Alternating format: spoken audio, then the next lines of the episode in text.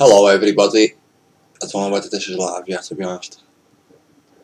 Normally about 15 seconds. Right, hello everybody. This is Enchanted Life Path TV. Just, um, what I'm going to do here is just a quick sound check and more of a exclusivity check on the sections of video that I've used here in this video that I'm editing, which is called A Tale of We Happy Few in a Brave New World of Dredd and Pandemonium. Now it's to be a very hard hitting video, it's to be a very long one as well. Um, I've, well strictly speaking, I've written me intro, which is what you're to see now. Um, this is like 1100 words long, this intro but that's all I've got to with the writing because when I've written the intro I've then thought you know what? I'm going to go and do the voiceover from the intro and what have you now so it takes ages doing it all in the air but that's not even the one but so I made the voiceover um, there and then but that's only off the first intro. So you can see the intro so you can see the amount of work that's going to have to go into this. This could potentially be um, about an hour and a half long. and it may be my longest ever video already. Done them like an hour, I've a few around about an hour mark. Um, they're very tedious, I probably won't move now till about Monday if it does go that long um, to make this. But what this is, it's covering some difficult subject matters, it's covering a lot what we've been through in the past 18 months, the psychological warfare elements of it, um, and most notably the foreshadowing leading into these events which we've lived through, which we're going to be moving into as well, ones which we still haven't sort of experienced yet. Um, and the foreshadowing elements of it run deep, not only in our media but also movies, books, computer games. So the basis of this this video, what I'm editing here, is is based on movies, books, video games and television shows. Four, predominantly four of them. And then the fifth little aspect is or is going to be my pandemonium report from last year, the, the, the video. So the four elements of this is you obviously got a little bit of a clue and a hint in the title is a tale which is a handmaid's tale of We Happy Few, which is the game We Happy Few, in A Brave New World, which is the television series, but most notably, I don't want to put it down as just a television series, it's most notably a book from Aldous Huxley, which is often overlooked when we speak about things like 1984. Um, I consider this this topic of A Brave New World just as prevalent as 1984. Um, and then we've got Dredd, Judge Dredd. A lot of people will be surprised by me adding this element in maybe. But um, upon looking into the law, the L-O-R-E, not the L-A-W, the law of Judge Dredd, the world that Judge Dredd is set in, that means becomes apparent that it's again a dis, um, just totalitarian regime ruling through fear and it's also very, very, very uncanny to what we probably to what we're probably heading towards within Agenda 30, 2030, but it's probably where the world's going to look and end up and be in that sort of situation come around about 2050 when you have a look at it. Um, basically in Judge Dredd, it is a sustainable living um, environment. People are all crammed into mega cities. We've got judges riding around on bikes um, after what maybe the police have been defunded or something, the judges are out now taking the law into their hands and just blowing people's heads off for petty crimes, etc. Um, people will then be shovelled up when they're dead, um, turns into Soylent Green, and the show goes on. Them elements are in or all of these sort of aspects that I've selected to talk about through this throughout this video here, which is again Handmaid's Tale. Brave New World, We Happy Few, and Judge Dredd. Then adding my Pandemonium report, which is the sort of the Messiah element of it, sort of a little bit more spiritual side of it, but the heartbeat runs right through all of these aspects anyway. Um, So, I'm just, what I've done, as I said, I've, at the moment I've done a voiceover, um, you can see a lot of blanks here. Now, if we come to like here, you see Bill Backbetter, you see Boris Johnson, the Conservatives, all these blank sections here where there's nothing in them, that's where I've still got to fill it all in as I'm going along and editing. Um, so, down there's the voiceovers, the music and whatever. And all, you haven't really got a scene on of this right now. It's rare for me to do this, just finish a video and then, and then publish it. Alright, but I get that, but at this moment in time, I'm more concerned about what parts of this, in this section here, are going to be removed uh, or are going to give me some issues because I've used quite a lot of content from um, Hulu, who who own the rights to Handmaid's Tale, etc. So this is just a little bit of a sound test um, and a copyright test. Not that I'm really bothered about the copyright, but it's getting blocked in different countries that I'm interested in here. and also um, just a little chance for you to see what I'm going to be working on because this is going to take I'm not saying a long time, just a short while, a few days or something like that. It'll be quite a long one. Um, I've got no intentions of going to bed in the next few hours anyway. I'm going to be cracking on with this. Um, but I'm going to play this now anyway. I'm going to shut up. I'm going to play it. Just check all my mics are on. Yes. Mic's working. Desktop's working. Everything's on. So I'll just play this for you now.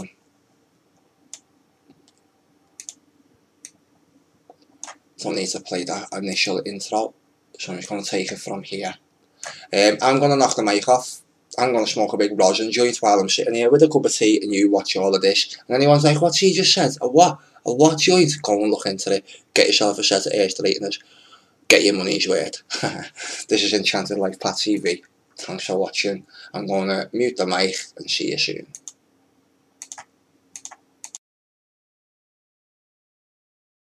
Foreshadowing is a phenomenon that appears to show future predicaments through means of entertainment such as television shows, movies, books, computer games and the music industry. The human mind has been studied by mad scientists for generations, most notably since the end of World War II when Operation Paperclip was launched by the US government. I have often said that this is when World War III began. It was not to be fought with weapons and bombs. It was not to be nations against nations. This war is the war on humanity and the weapons of choice are silent weapons, hence the term silent weapons for secret wars. Mind control, suggestion and persuasion were the key factors for the research into the new technologies that would help to implement a controlled society under a form of hypnosis triggered with methods that were learned during the study of psychology. When a person is under hypnosis, they are more easily led. Choices they make will not necessarily be their own. They will agree with an agenda because they are open to suggestions by alpha waves that are triggered in the brain. This is the same state as when a person is in a light sleep. In this state, verbal suggestions can be made to us that will pass through the cortex to the midbrain, brainstem and autonomic nervous system. These triggers can be repeated frequently until the suggestions create new feelings within us that can be activated with keywords or triggers such as phrases, logos and symbols. Think of the NHS based propaganda that we have seen in the UK when we face daily broadcasts from the government and members of SAGE who repeatedly told us to stay at home, save lives, and as if we can forget the repetition of Build Back Better from the World Economic Forum and their puppets. These are known as post-hypnotic commands. This is where the television comes into play, and now in more modern days, phones, tablets, laptops and many other smart devices. Watching television also activates alpha waves in the brain, which as we now know, places us in hypnotic trances. I personally stopped watching most television in 2011. I have noticed this trance-like state more when I go to my friends and they have kids TV on. As soon as I look at the screen, I feel the trance fall over me and I lock onto the stupid mindless entertainment that is being displayed. It does not last long with me before I snap out of it because I am able to spot the shift within my senses as I don't watch much TV and never watch kids TV as I don't have children. The state that the television places us in is one where we are now open to suggestions. This ability to tune in to the person who is tuning into the show has been weaponized. This is dangerous. Let me explain why. There have been studies that show watching TV switches the brain from beta waves to alpha, as stated earlier. This is a trance-like state, a feeling most associated with daydreaming, one where critical thinking skills are reduced. When we are under a television-induced trance, quotes, terms, logos, phrases and ideologies from mainstream media by the entertainment industry all bypass our critical thinking so we do not question what we are seeing or hearing as much as we would if we were fully alert or in a beta status of brainwave. Now look at how politicians manipulate this by making suggestions. We also see it in movies, adverts and songs which are all repeated until they are installed in our psyche and over time we are turned into mental puppets of the state-sponsored propaganda we have been subjected to via these covert means. The public's view of the world is then based on this mindless programming. Responses are pre-programmed by the shows they have been watching. People no longer think for themselves. No matter how much they think they do, they are more easily led. Choices they make will not necessarily be their own. People are not unique anymore, and this is why we have a society that has fell to its knees during COVID-19, whilst out of touch dictators such as Boris Johnson continue to talk as if we are living in a warped reality that does not line up to actual real life. We live in tyranny brought into fruition through disturbing forms of deception and suggestion. They knew this anyway. They knew once they could master the mind, they could master the populace, they could control society, opinion, behaviour, voting patterns, fashions, places we go, even the foods we eat. They knew if they could install a mindset, then people would react in a certain way that would help the said system to work. This is behavioural science, a term we have seen connected to the UK government via SAGE during the last 18 months. The UK government website shows meetings and discussions between SAGE advisories and high-ranking members of parliament who developed a plan to use sinister mind control methods on the public in order to scare them into cooperating with the rules and regulations that were put in place at the start of 2020. In Aldous Huxley's A Brave New World, the people have their privileges, rights and freedoms taken away from them, but they love their servitude. This is just like the term, you will own nothing and be happy that was muttered by Klaus Schwab, the leader of the World Economic Forum, recently. During this Enchanted Life Path presentation, we will learn the powers of persuasion via a set of terrifying television shows, books, films and computer games that arguably told the story of what we are living through today and where it could lead to in the very near future. Each aspect has elements that include medical tyranny, forced vaccinations, regulated feelings in a controlled society that is shaped by a sustainable lifestyle designed to withdraw people's uniqueness, quarantines, media-based propaganda, ritualistic torture and abuse, as well as severe social engineering. The factors I will be covering are Margaret Atwood's A Handmaid's Tale, the computer game that I have covered before called We Happy Few, another book with totalitarian world settings, the often overlooked by many in the truth community because of 1984, Aldous Huxley's Brave New World. I will also be taking a look into how the world of Judge Dredd mirrors what we may expect to see in around 2050 when Agenda 2030 has been brought into full swing, with people crammed into megacities that no longer have defunded police but are governed by judges who ride around on motorbikes blowing people's heads off for petty crimes. Finally, I will tie it all into my pandemonium reports and where that takes us as we head into an uncertain future. This is why we are living in a tale of we happy few in a brave new world of dread and pandemonium. Road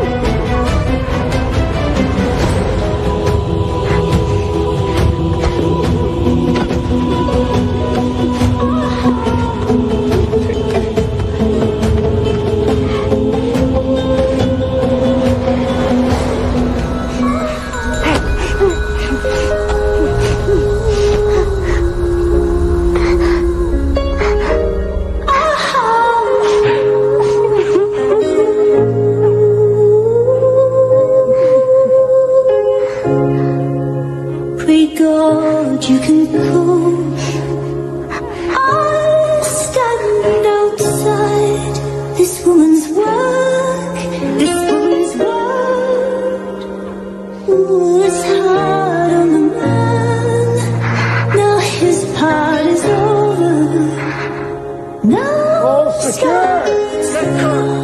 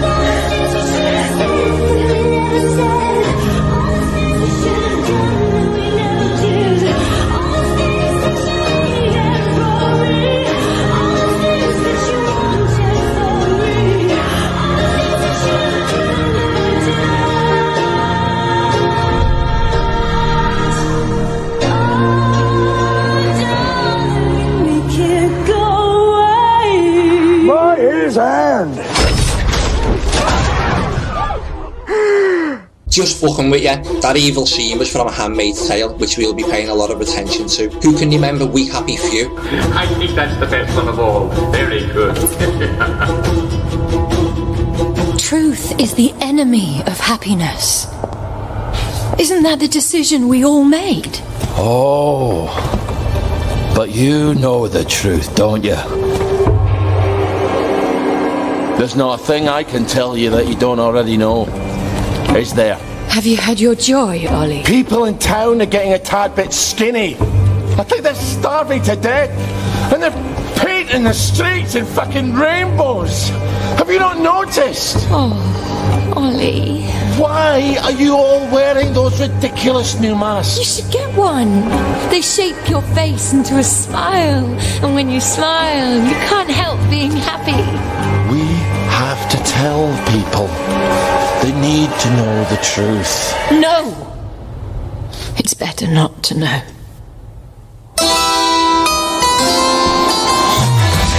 Wakey, wakey, everyone. And it's another fabulous day in Wellington Well. Do what you should be doing, and you never have to worry. Sally? Arthur, we're practically the only two people in this entire city not stoned out of our minds on joy. It's not a lovely day for it. It's a fucking terrible day for it. If you force people to have the emotions you want, then you turn them into robots made out of meat. Where is it? Where's the blackberry? You've gone too far this time.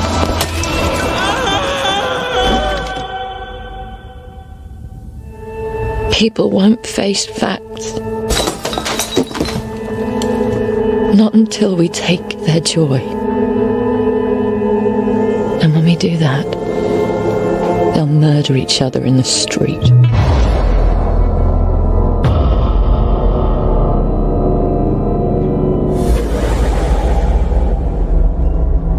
What a lovely tea party. Next, we're going to head over to A Brave New World.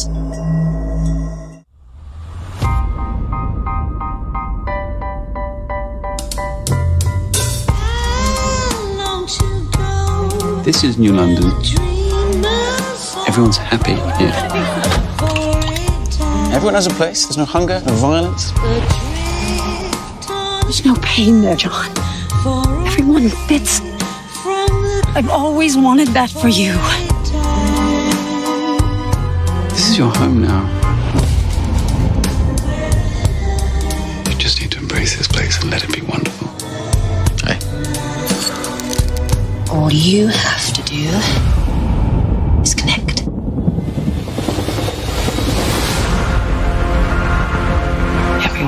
Everyone belongs to everyone else. You're never alone here. Everyone's connected. you know, I've been watching you people, but this place is so perfect. Why is it upside down? There is a disruption. I just can't seem to get back to myself. A virus enters a cell, turning the body against itself. We need to stop this before this goes too far.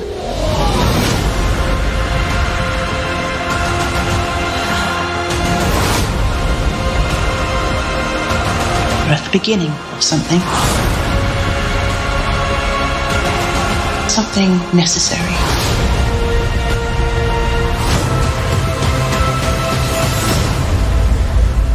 If you're not happy, you're nothing at all.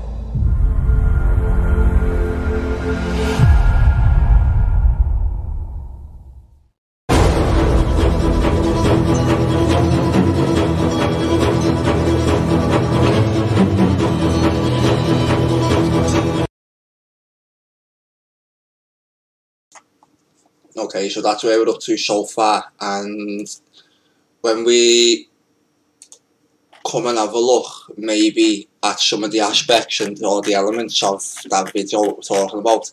First one was a handmaid's tale, where we see him with the hanging scene. Very disturbing. A few people have told me about that over the months, and I decided to try and watch it um, last week. Watched like the first season. That scene, what you just seen then in this video, was the um, was the first episode of season two. Now, I turned it off on that scene because basically, what I like to do when I watch these television shows, I'll go into YouTube and watch a load of videos um, about the the the the program that I'm watching. So, if we, for instance, if we come here and then type in Gilead, which is the the place where the setting where a handmaid's tale happens, right? So there's a good chance I may even sit here and watch all of this video now, just so you've got an idea of that element. What basically happens in it, there's a birth reduction crisis, which is then capitalised on by elites, elite religious sectors who perform a coup on America, taking over it, and because of the birth reduction, birth rate reduction. All these women in red that you can see, they're the only they're the women who is who are deemed like fertile, so they're called handmaids. They're all basically tortured, ritually raped every month, and then impregnated. When they have the baby, they pass it over to the elite rulers and leaders. A lot of it's colour coded, which I'm going to explain in my video you see her here in this sort of brown, beigey, khaki thing. She's like the Nazi figure. She's like the nun. She's brutal to all the women in red that you see, the handmaids, who you can see in here. Just let me just come into this. Now, the reason why I'm speaking about this, obviously, is because they've got a crisis which leads into the coup, which then leads into the totalitarian establishment, which is basically torture based. Now, the scary elements of this program, which is an adaptation of Margaret Atwood's A Handmaid's Tale, the book. Hard to discover new audience? Sorry, the scary thing about this is the fact that every single thing you see in it has either happened in history, it could happen in the future, or it is happening current day. It was absolutely terrifying. Like I said, I'm not squeamish, well I am, but I couldn't watch any more of this program.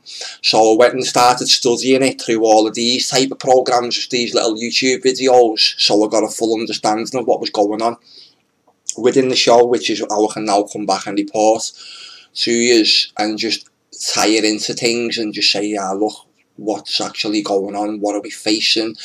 And again, we've got the element of foreshadowing, which is obviously things coming out in books, television shows, movies, um, music, videos, etc., songs, which foreshadow future events. We've got many cases of that. We've seen The Simpsons, Back to the Future, all showing us a certain date in September, uh, which happened on the 11th one day back in 2001. Um, so we've got these little elements. The Simpsons is always foreshadowing things. Donald Trump coming in, etc. That's what I mean by foreshadowing. That's what we mean by predictive programming.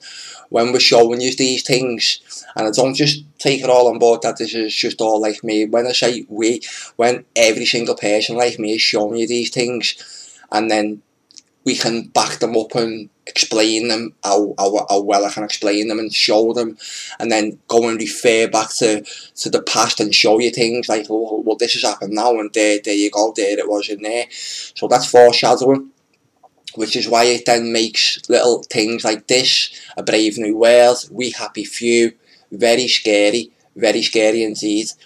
So the cube comes around in this the medical uh, sorry uh, yeah, I'd, say it's a little bit of a medical and a humanitarian crisis, the fact that there's birth rate reductions going down.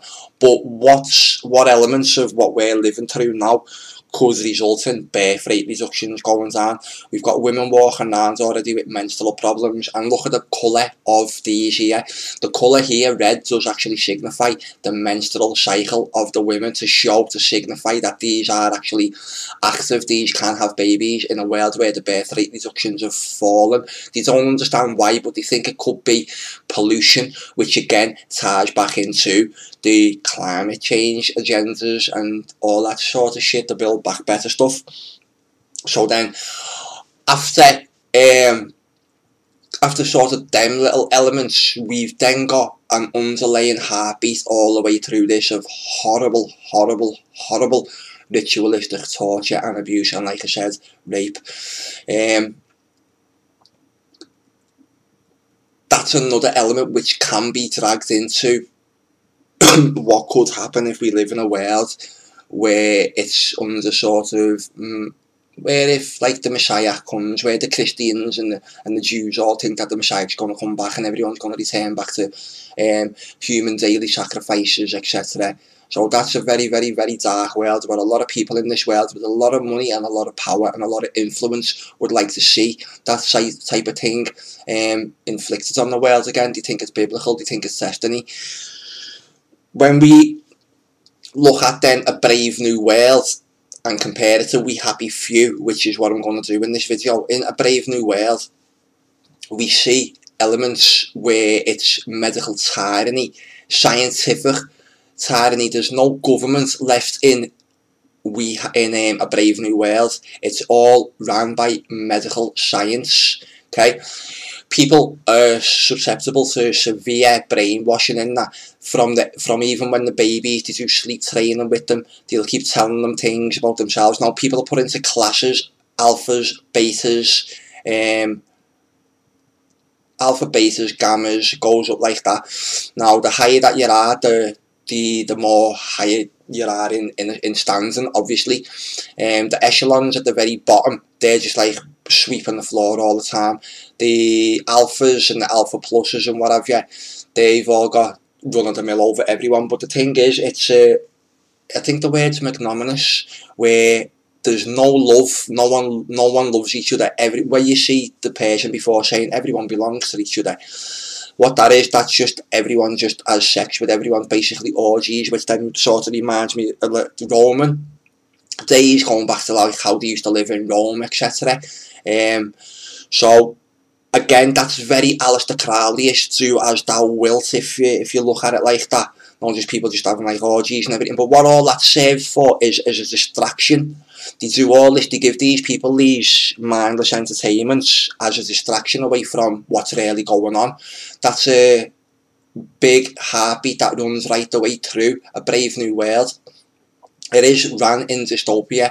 Um, people have, as I said earlier in the introduction, people have got all of their rights, privileges and everything removed, but they're all happy in it. They're all that brainwashed from birth through sleep training, etc., that they are actually happy they all and not only that, they then go, they've got a holiday destination, they're all in a place called New London, they've got a holiday destination which they call the Savage Lands, which is when they basically go over to America, um, and it's a holiday resort and it's just where normal people like ourselves live, and these people who are all brainwashed go there on their holidays, can't believe the actions they find, they're all disgusting, they find the relationship, they find motherhood, fatherhood, parenthood, love, all of these elements of our life, they find them all disgusting, mind boggling, baffled by the by the suggestion of it all. So they come here like it's some sort of freak show on holiday. Um, one of the lead characters in that ends up going back um, to to the to New London, the man that you're seeing in it, John, um, because his mother was in a relationship with one of the commanders from that place, blah blah blah, long story short. But what happens is he, he causes a revolution in there and all the lower class and he, he just makes everyone realise what's going on basically, and yeah, so he's sort of like the the Neo in that Matrix when he arrives there. The people in A Brave New World are all regulated emotionally by a drug called Soma. Now, that's very uncanny, very similar to what we see in We Happy Few, with the drug that regulates everyone's emotions in that called Joy. Now, in We Happy Few, we see medical quarantines, we see doctors, we see forced vaccinations. The doctors have all got roses on the chest, which is like the Rosicrucians. so we've got these little Freemasonic elements through all of these things, what I'm talking about and what I'm going to be showing in the video and the article. When I get going on it properly, you've just seen a little intro, a little breakdown of the intro, etc. But as I said, it's going to be about 15, 16, 17, 20 times longer than that. Um, so, then, as mentioned before, we've got the Judge Dredd elements, um, which, again, we start going into all sorts of stuff like that. Agenda 2030, Agenda 2050, Soylent Green, um, defund the police, and even more totalitarianism. Quite scary. so this is, sorry, this is um, going to be I'm going to have to put a lot of attention to detail into all of this, um, refer back to a lot of things, show a lot of things in current day, show a lot of symbolism, etc. So it is, it is going to be a very long one, like I said, it's going to take a while to do it all, to write it all, to, to do the voiceovers, etc. So anyway, let's just go back now a moment to Gilead. You can see this is on for like 23, 20, 24 minutes, this one probably going to watch it all, or may even just jump in and pause it in little parts as well. Um, may switch the mic off for the first five minutes and then turn the mic on and just come and start interacting with the video a little bit. The person who's made this video just for the record before he even play it is a channel called The, Altern the Alternate Historian. So I would like to thank The Alternate Historian for this. I am using this here for educational purposes but the fact that this person's put this together for me and give me an understanding of what was going on in that program, that I couldn't watch any more of it, I literally couldn't watch any more of it, um, found it very, very, very horrible. Um, just within the way I know that the world works as well. So I'm going to watch this now and then we'll finish there with the spoilers for what's coming in my video, which you've just seen a little bit of the intro for. So, yeah, this is Enchanted Life Path TV. Thanks for watching. I'll be back on the mic again in a couple of moments.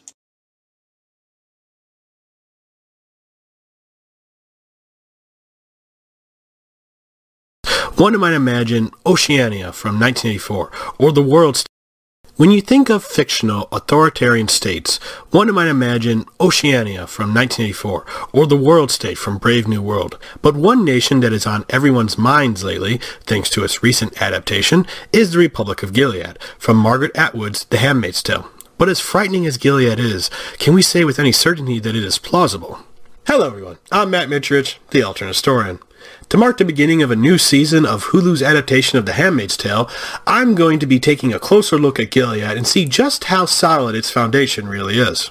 First, a primer on what is Gilead, and I'll be focusing more on the TV version, but with that said, the Republic of Gilead is a militant Christian theocracy with rigidly defined gender and class roles.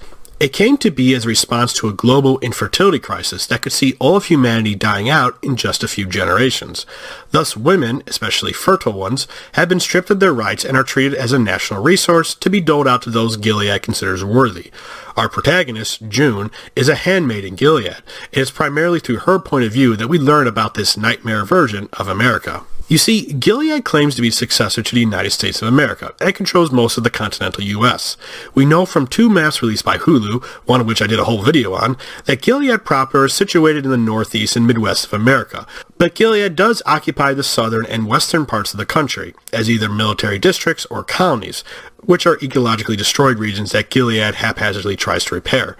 Rebels, which are either loyal to an America in exile based out of Anchorage, Alaska, or are else otherwise independent, still control parts of America, especially along the west and Gulf Coast, along the border of Canada, and a shrinking enclave around Chicago. Also, for you Fallout fans out there, doesn't the shape of the districts look a lot like the 13 Commonwealths of the United States of America? Check it out, it's weird. We don't know too much about how Gilead's government is structured. We know the U.S. Constitution has been suspended and the states have been abolished, but Washington, D.C. is still the capital, perhaps to defend Gilead's claim as a successor to America. We do, however, see that local councils handle the day-to-day decision-making of the districts, or at least local towns, so it's safe to assume there is a national council operating out of D.C. Most of Gilead's laws are based on their interpretation of the Christian Bible, although to be fair, calling Gilead Christian is the same as calling ISIS Muslim. The similarities are there, but it's an insult to say they accurately represent either of their respective religions. For example, you know a word I don't remember hearing said from the true believers of Gilead? Jesus. Which is an odd word for a Christian theocracy to fall out of use in saying. I don't know, maybe I'm mistaken, but let me know if anyone else noticed that discrepancy. Anywho, as you can imagine, Gilead outlaws things like abortion, contraception, premarital sex, adultery, and homosexuality, which can be punished by torture, maiming, or execution. In fact, a lower class citizen breaking any law usually ends in their death. Also, there is no freedom of religion. You either drink the Kool-Aid or you go up against the wall. This applies even to other Christian faiths, and we do see in the series that Gilead is destroying Christian churches. It's not entirely clear what happened to non-Christians in Gilead, although I assume being an atheist is frowned upon. We do, however, see one character who is secretly a Muslim that is later executed. As for Jewish Americans, I don't think we learned of any specific Gilead policy toward them, but given that we saw a female rabbi in the colonies, I think it's fair to say that they faced the usual convert or die ultimatum from Gilead. Just think of Gilead as American Puritanism at its most extreme. As mentioned before, Gilead has rigidly defined gender and class robes, each of which have different names and uniforms. Gilead is a de jure patriarchal society where men hold all the power, although some men are more powerful than others.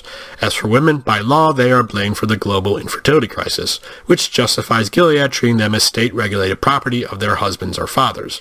Most women are not allowed to read, which Gilead takes so seriously they have removed words from storefront street signs, etc.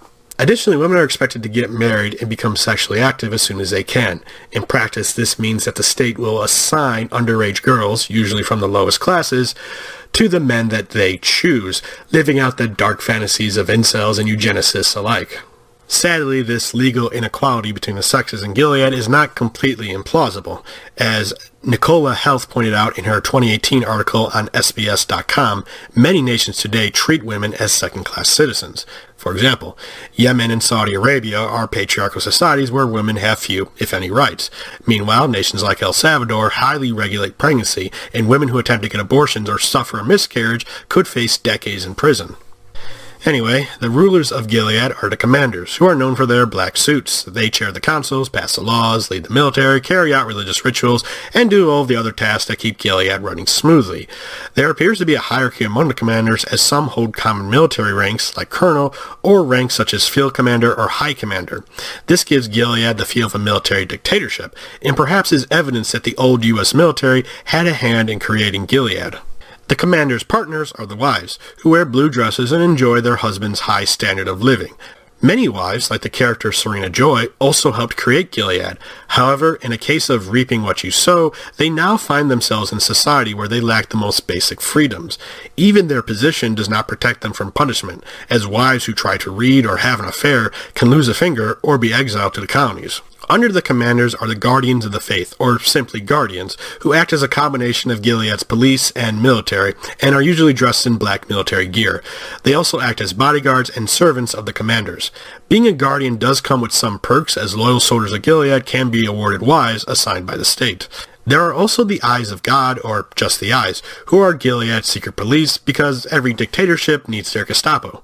They appear to exist outside the hierarchy as their members seem to come from all classes and genders and are simply there to spy on and terrorize the population to keep them in line. Then we have the brown-clothed aunts, who enforce Gilead's rules for women.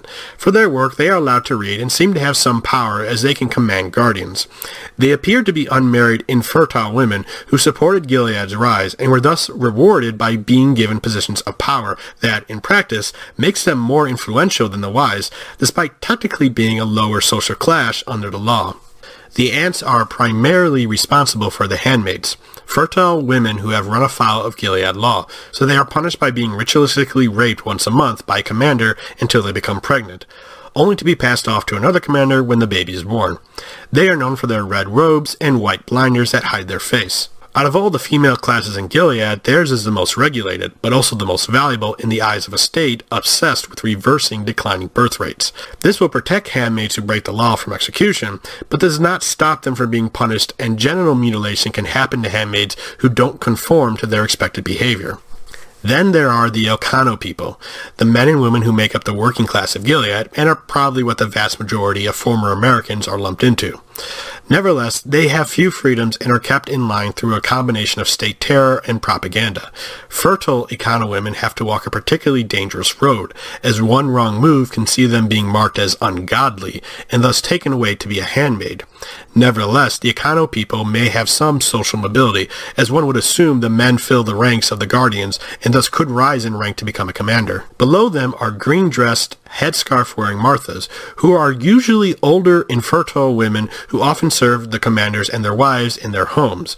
Despite technically being slaves, they do appear to have some freedom of movement at least, which can allow them to maintain a network of communication and smuggling among their class. There are also Jezebels or prostitutes. They aren't an official class of Gilead, as commanders tend to keep them secret from everyone, especially the wives, but they are used to entertain commanders and foreign guests they are trying to woo because, hey, even Puritans have orgies. Finally, we have the unwomen. For their crimes, they are used as slave labor in the colonies rather than being executed. Nevertheless, execution might be more merciful as working in the colonies is hard and disease is rampant, so an unwoman's life expectancy is rather short. Surprisingly, there aren't many male slaves in Gilead, and most men who commit a crime that would get a woman sent to the colonies aren't said executed. Not sure why, but my theory is that because Gilead's ideology is basically male supremacy, they can't be slaves as that is a role reserved only for women.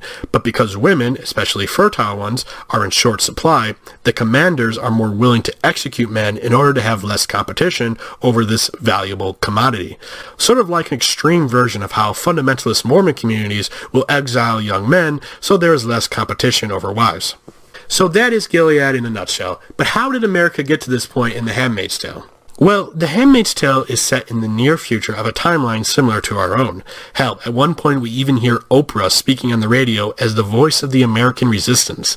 The major difference is that this world is dealing with an infertility crisis that has seen birth rates drop to the point where the continued existence of the human race is in jeopardy.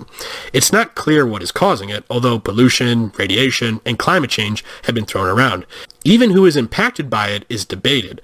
As mentioned before, Gilead blames women for the crisis, but scientists in the rump America have theorized that men are the ones becoming infertile, which if true, would completely undermine Gilead's very reason for existence. I should also point out that humanity dying of old age means you can classify The Handmaid's Tale as apocalyptic fiction, in the same vein of Children of Men. Sure, humanity's end is not as flashy as death by asteroid or robot uprising, but you still see people act like it's the end of the world, and that will make people desperate for any kind of solution. This will ultimately motivate people in the Handmaid's Tale world to take serious risks and do horrible things, all because the alternative to them is the death of humanity.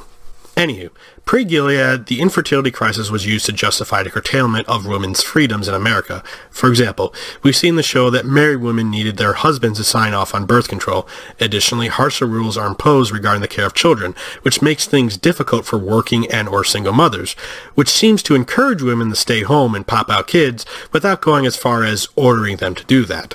Meanwhile, the mass existential crisis humanity was experiencing led to a religious revival in America, which saw the rise of the Sons of Jacob. At a surface level, they seem like any other modern-day conservative, quasi-Christian group, demanding a return to their imagined traditional values.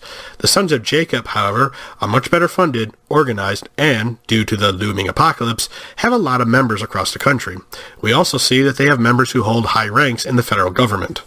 Nevertheless, as the crisis continued, the Sons of Jacob became increasingly radicalized and violent, culminating in the President's Day Massacre, where the President, the entire line of succession, all members of Congress, and Supreme Court are killed by them, but they blame it on Islamic terrorists. Afterwards, a new provisional government made up of civil servants, some of who are allied with the Sons of Jacob, take over. First off, how convenient every leader in the federal government was in the same place at the same time for this decapitation strike to work. Second, for the Sons of Jacob to succeed in seizing control, their infiltration of the federal bureaucracy, military, intelligence community, etc. would have to be near complete, and yet no one got elected to public office? There are Congress members today who think a baby-eating satanic cult controls the world, and you're telling me not one member of the Sons of Jacob got elected to high office? Really? Come on. And yet, while it seems implausible, I can't dismiss it completely because, unfortunately, we in America live in a post-capital insurrection world. The people who attempted to overturn the results of the 2020 election weren't just alt-right trolls. They were lawyers, CEOs, civil servants, cops, active duty soldiers, or veterans. Many were middle or upper middle class or had access to resources most Americans don't have. Hell, one rider flew to DC on a freaking private jet. So just imagine if those traitors were as organized and funded like the Sons of Jacob. So if you asked me before January 6, 2021, whether the Sons of Jacob's coup was plausible, I would probably say no. But ask me that now, I think it's plausible enough that it's really scary. Okay, let's get back to the fake America and its problems. Shortly after the coup, the new government declares martial law, and you start seeing the precursors of the Guardians appear on American streets. Women's rights, which were already on a shaky foundation to begin with, are soon stripped completely away. Women are prevented from working or even holding wealth, and since so much of people's finances are digitized, the government is easily able to deny women access to their own bank accounts.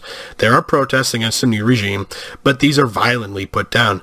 Presumably this crackdown led to the Civil War that The Handmaid's Tale refers to, one where America is almost completely driven off the continental United States, while the provisional government evolves into the infamous Gilead. While there is a lot of yada yadaing about the Civil War, to be fair, The Handmaid's Tale isn't military SF. It's a dystopia where women are treated as breeding stock. That being said, that doesn't mean we can't speculate on what this Civil War would be like. It's important to point out this Second American Civil War would not be anything like the first one when the slavers rebelled. It's doubtful that the infertility crisis will have clearly defined regional sides like how the first Civil War had the free and slave states. Ideology will determine which side your average person is on. Pro or anti-Gilead will divide entire communities or even families. The American military itself would be divided. Looking back at this map of Gilead, we can assume the Anchorage-based America and the rebel-controlled West Coast could not exist without the Pacific Fleet being on the rump U.S. side. Nevertheless, given how the provisional government was able to enforce martial law and ultimately conquer the continental U.S., it would appear that much of the army and the various National Guards were allied to the Sons of Jacob.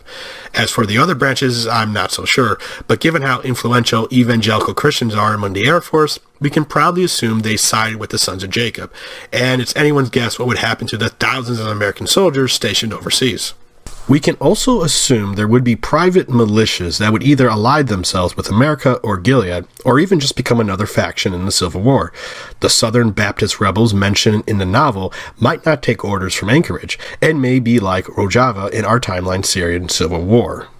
And much like that war, the second American Civil War is going to be a bloody fight. We could see all the horrors of modern warfare, such as tank battles across the Midwest and drone strikes on American cities.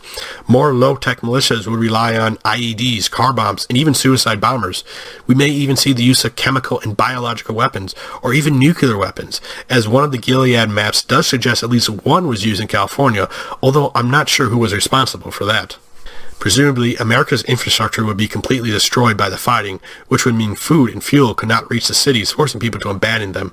The dikes around New Orleans could be destroyed by Gilead after they were denied the city, flooding the port. The Hoover Dam may also have been destroyed, which could have devastated the entire American Southwest. In fact, one wonders if the colonies were created in part because of a scorched earth policy enacted by American forces as they were driven west by Gilead. Thinking about this makes me wonder if the refugees we see in Canada are downplayed. A fight on the scale the show suggests would create a refugee crisis even worse than the one created by our timeline's Syrian civil war. Non-Americans would be the first to flee the country, likely right after the coup as they would not want to take their chances under the new regime.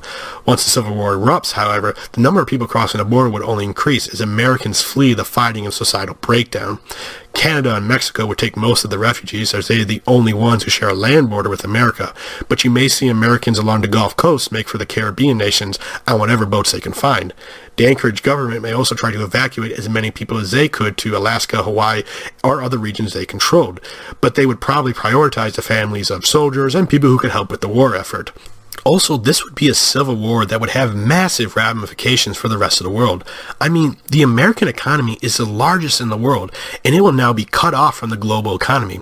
Meanwhile, the US dollar would lose a lot of value, which is bad once you consider it is the world's primary reserve currency, is the official currency in several countries, and a de facto currency in many others, and it is used in most international transactions. Furthermore, major industries like computers or pharmaceuticals would suffer after losing one of their leading nations. Countries across the world, many of them large economies in their own rights, would see their economies collapse with the loss of their largest trading partner. This could help explain in part, however, why the rest of the world sat out the war. Since the infertility crisis is a global phenomenon, nations across the world would be too busy dealing with their own eternal problems to effectively intervene in America. Plus, I'm sure there were some out there who were either sympathetic with Gilead's goals or else just wanted to knock America down a peg and thought they could ride out any economic pains that would cause. Plus, a civil war where both sides have access to weapons of mass destruction means that it's very easy to get caught in the crossfire when one side gets desperate. Thus, the rest of the world could only contain the catastrophe as best as they could, and the series has shown us this appears to be limited to economic sanctions on Gilead and troops in Canada to discourage any aggression. So, Gilead announced to build a new country full of war-torn cities, irradiated wastes, and an active insurgency, all while a global infertility crisis is happening. But how can they?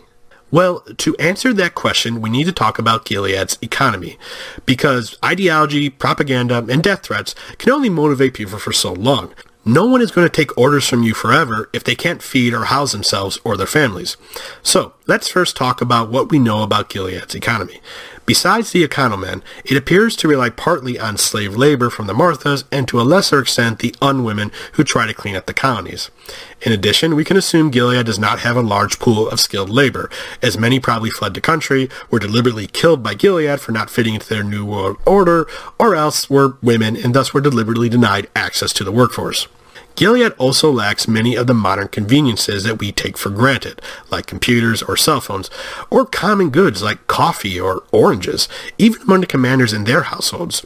We also don't see many examples of private ownership, or for that matter, even money, at least in the way we understand it. For example, we see handmaids go to the grocery store with tokens they exchange for goods. Perhaps Gilead is experiencing rationing, or this is a deliberate policy imposed by the state. So I think it's safe to say that Gilead doesn't have a capitalist economy.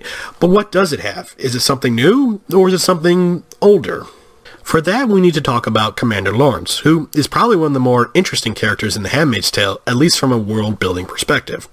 He is credited with building Gilead's economy, but what that means we haven't been told, except that he is responsible for creating the colonies. However, in one scene, June, currently assigned to Lawrence as a handmaid, is asked by him to get a book, and we see several books on the shelf written by him, one of which criticizes populism, another that praises religion and economics, and another which suggests bringing back mercantilism. So first, what is mercantilism? Well, Eric Reed, while writing for The Street in 2018, called mercantilism an economic philosophy built around exports and trade. A mercantilist economy tries to increase its wealth by maximizing exports and minimizing imports. This is based on the mercantilist belief that exports make an economy richer because they bring money into the economy, while any imports take money out of it.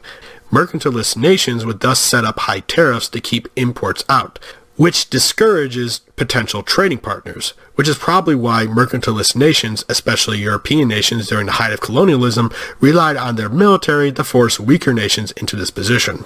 So perhaps Gilead is a mercantilist economy managed by a theocracy that puts high tariffs on foreign goods, while heavily regulating their own economy.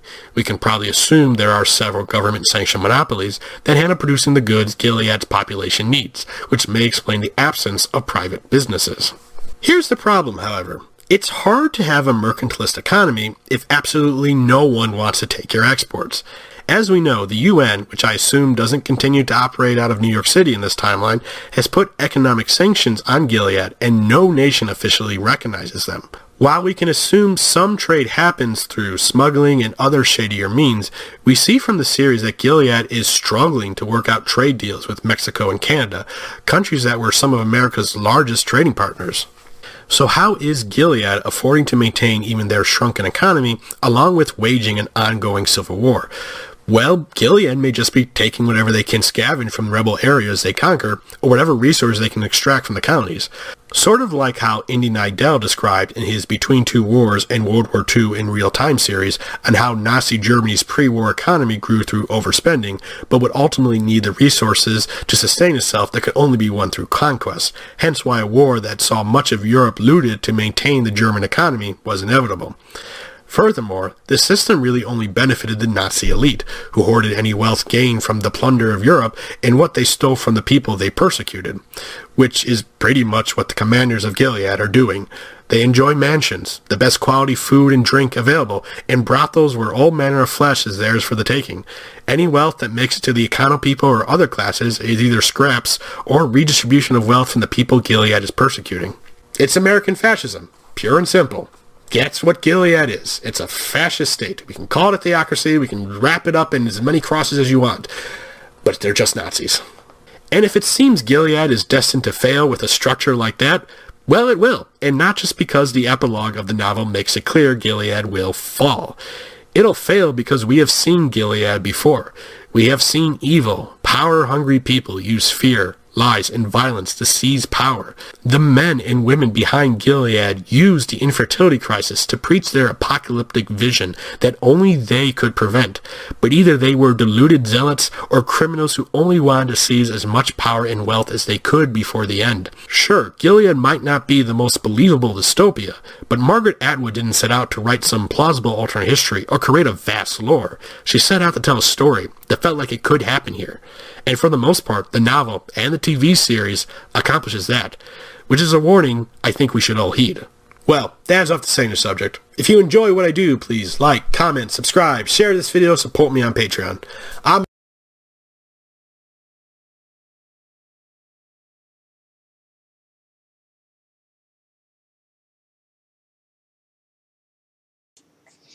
Okay, so I did play the full video there because again, I just wanted to go into detail um, just within this live stream here because I've got flexibility to be able to do so. So you've got an understanding of what was going on there. Now we didn't look go into the torturous side of it all too much. It's very violent, very graphic. That program, the women are absolutely brutalised. Um, it's disgusting. Just the whole, the, the sort of the heartbeat, the tone of it all. Um, the colours, said dark, it's murky. Um, yeah, it's just just wearing a wearing a very nice watch, just not not easy to watch, uncomfortable.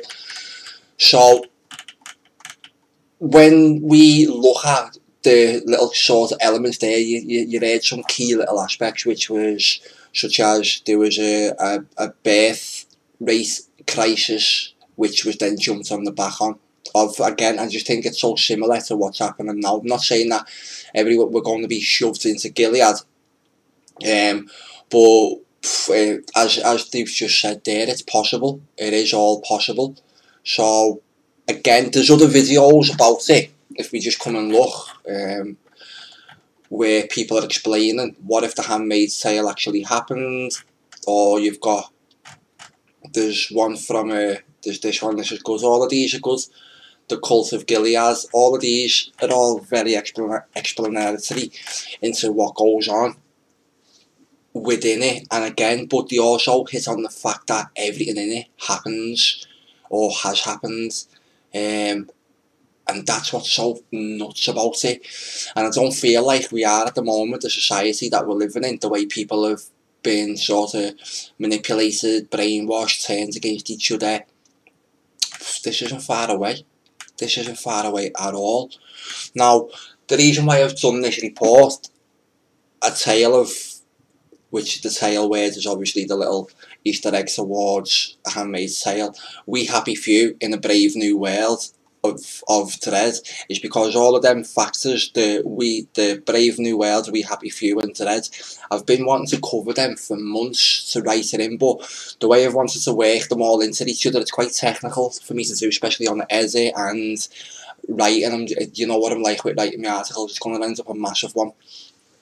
But obviously, after waiting so long to do it, now I've seen this other this other side of it, me report, this Gilead elements of it, it, it all makes more sense now, so it's like time for me to do it, so it's sort of, it's been right to hold back on doing this one until now, because in here and on the article, I can go into so much more detail now, and within an understanding of what I've been trying to say about what's actually happening now and then with me pandemonium reports etc when I was looking into the Messiah and all that and yeah it, it does all paint a bit of a grim picture. I'm sorry about that but it, it's you know I've gone and educated myself on a lot of these things over the past however many years like 10 years or so been reporting now for six. So I, there's a lot of things there and you know these conspiracy theorists and everything comes through that we seem to be saying so and this is another one I've written all over my articles and website in as far back as 2018. Is Brexit going to be used? Is Brexit being used as a cover story for a potential coming pandemic or maybe even a war? That's another thing we've potentially got to look forward to. War. Because out of regression, the, the best way for the banks to already start their little shitty economies is by war. That's been proved time and time and time and time again. And as well as that, why, why I think that they're going to have to drag us into the war at some stage is because they need to perform another controlled demolition. And it's also good for the reset because they then start taking all the kids out and moving all the kids around everywhere, don't they? Resetting history like that, raising people with new mindsets, etc. So that's what happens in World War Two, even. So I think that's gonna that's something that eh, I, I, I even read that on my uh, very first articles about COVID-19. So this, this, this is like just got to end up in war. I sound like a doomsday merchant here, getting sick of listening to myself. But again, that's just, I don't know, I think we've got to bring all of these elements into into consideration, certainly into conversation, um, just based on what we are actually seeing and what we're living through on a daily basis at the moment all around the world.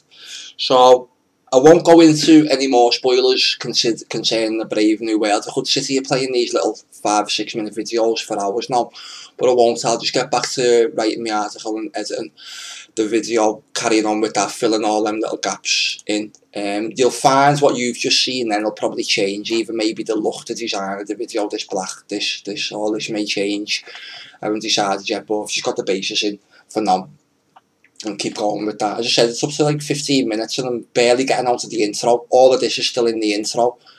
When I was just showing these four little elements, that's not just covered, that's it job. So I'm going to now go and write a load of stuff and then turn it into my script and do the voice notes and talk about it all throughout the video. I'm going to do a full narration one, um, which they always take forever doing the full narrations because in here they have to say all the words and then they have to chop all the little and, and, and little noises out and everything and all that stuff when, when I talk in Scouse. so we had to chop a lot of that out. so basically in that full narration what you've just heard at the start, and I lock onto the stupid mindless entertainment that is being displayed. It does not last long with me. That seems pretty seamless but I have actually chopped out in between more or less every word that I say in it, talking for seven minutes. I've had to chop a load of these. And no, just little when you go to breathe when you speak and that. So yeah, that's just why that's so tedious. That's why I don't do as many narration voiceover ones, full full length narration, but this is going to be one of them. They're always the best vids that I do anyway. So I'll leave that there. This has been Enchanted Life Pat TV. Gonna get back and do another little couple of hours before I go to bed. Because I am in absolutely warped backward time zones that I just make up myself. so yeah, I'm gonna go back into my editing. Thanks for watching and